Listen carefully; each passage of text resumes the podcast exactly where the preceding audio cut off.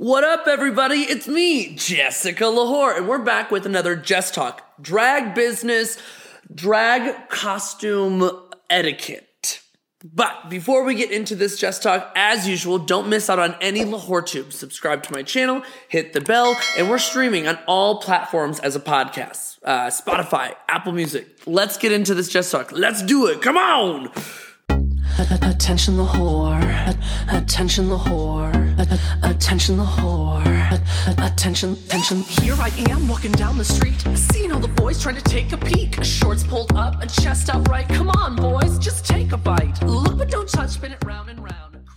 All right, everybody, for this Jess talk, we're doing drag business, but like costumes, drag costume etiquette, quote unquote, and how that has changed. And I just want to preface right off the bat that these are my views, Jessica L'Whor's views, That's my opinion! ways that have changed and grown. It's not even the same as when I started drag. So let me like go back. This is like an old school drag thing that I I would say that I was brought up with. You walk into the bar even if you haven't performed yet, people don't see you not in full drag. Like you don't have a baseball cap or sweatpants on. You come in a full look. You get padded at home. You put your makeup and your costume on at home, and then you come to the gig. Okay, um, and you would never tip around. Tip around is what they call it, or like walk around, tiptoe around, mingle with the guests before the show, um, in the outfit that you were going to perform in you had to have a cover up on or something. You had to put on a different outfit. You had to look a little bit different when all of that was going on. So that's like an older drag thing that I grew up with.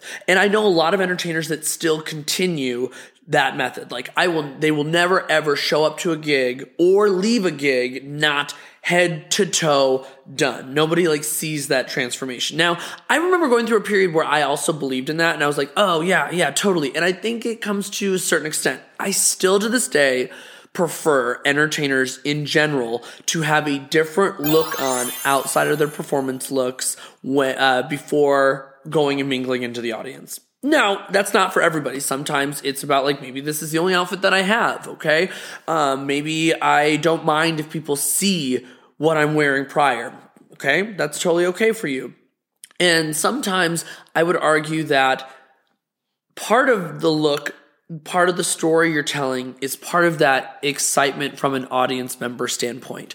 And if you are trying to tell a story with a certain look or a certain theme, you might not uh, want to show people that. Like, if you're giving me a theme to a horror movie and it's Beetlejuice, but I see you walk out as Beetlejuice before you do your number, I kind of lose the excitement of seeing that, like, shock of, wow, this is Beetlejuice. This is so cool. That's like a small example. However, I do know some performers that uh, are either energetic enough or the song progresses enough or they maybe you don't know it's a reveal or there's like some twist to their song or to their performance that it doesn't matter that you saw them. You forget that you saw them earlier because the number was like life changing. It was like so good you didn't even remember that you saw it prior to them performing. Um, I used to get a lot of shit uh, when I would start transitioning into the I didn't want to drive from Fort Collins, which is an hour away here in Colorado, to Denver, uh, and in full drag. And so I I started going through the mindset of being paid for my time in some ways. So this is where the drag business part comes in. Um, if I am mingling with a crowd, or am I uh, uh, supposed to go and take photos or be there early or something like that? Should I bring an extra outfit? I think mingling with a crowd prior in a different outfit also helps like build your rapport with an audience member, especially if you're not hosting the show. Um, but you should be able to ultimately you wear it whatever you want. I wear sweatpants and a wig cap and a beanie regularly. That is my go-to. If I am not working, if I'm not hosting, if I'm not performing, if you see me out twirling Now twirl, twirl,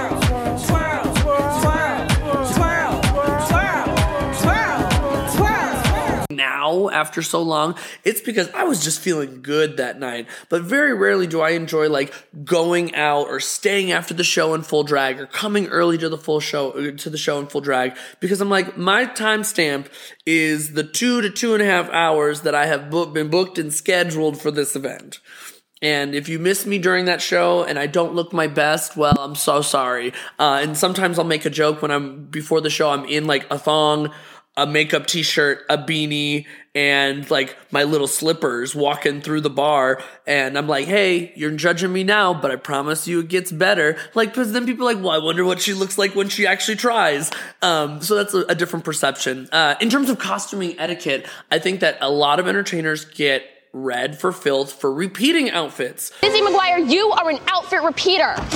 um, repeating numbers with the same outfit or the story. And let me just tell you, I, I strongly believe that you should be mindful of how many times you're performing a number at what venues and the regularity. Like how often am I bringing this back? Do you, should you do the same number every single show, every single weekend? No, in my personal opinion, no, you should not do that. Do are there performers that I know that do the same mixes in the same outfits every single weekend, every single show for multiple years?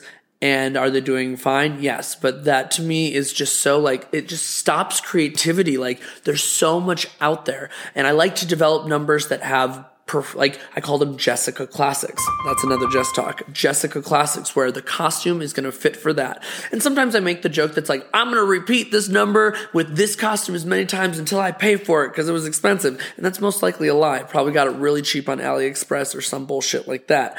But what I'm saying is be mindful of how often you're repeating costumes and looks. I think it's important to show a variety to the best of your ability. I'm not saying you need to spend a shit ton of money on an expensive outfit, and I'm not saying that you necessarily need to go to the arc and get clothes from there either. I think that you can create an outfit from anything. You know, it doesn't have to be the most expensive thing. It can be thrifted. I think that you can turn a look and create different styles to showcase that. But don't lose those friends. Bring them back. Cycle them back in. Those iconic looks that you're creating. I'm a strong believer that there's always going to be one person that has never seen it. Whether that's a performance, a performance look, uh, a, a twirling look, a hair, a style of makeup, there's always going to be one person that if you repeat something that in the audience they have not seen. There's a certain old school value, I think, uh, an older generation of queens had this magic about them that when they did a number, everybody would hear that that number was starting or that the entertainer was announced and they come in and people would talk and they'd be like oh my god i've seen this number before. I know what she's going to perform. It's so good. You're going to love this. And like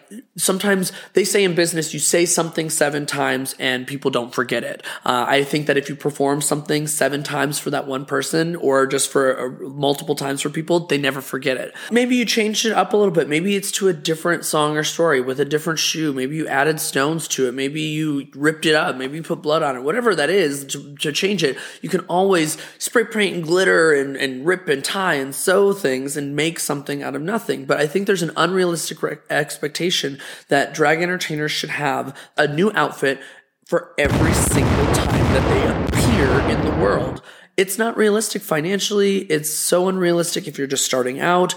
And I think people need to be more okay with people turning looks, the same looks over and over and updating when they feel like they need to be updated or, um, you see them using the same looks, but also growing their rapport. Like, you gotta give a little bit of grace there. But in terms of costume etiquette, I'm a strong believer. Boil it all down to do whatever you think is right, but that doesn't mean that you ignore a possible laziness in the back of your head. And I'm not saying laziness like you're not trying or you're not, um, I, I think the relying, the relying on the, oh, oh, well, I can do this because Jessica said yeah, I should do whatever I want. yeah, you should do whatever you want while also being mindful of what you're presenting and building your brand. And that's today's Jess Talk. That was really fun. For all you drag entertainers out there, tell me what you think about my costume exploration and journey. Was this the same way for you? What are some things in your cities and where are you from? Otherwise, uh, we'll see you next time. Bye. Attention the whore. Attention the whore. Attention. Hi, little whores. It's me, Jessica L'Whor. And did you know that I'm on Cameo? That's right.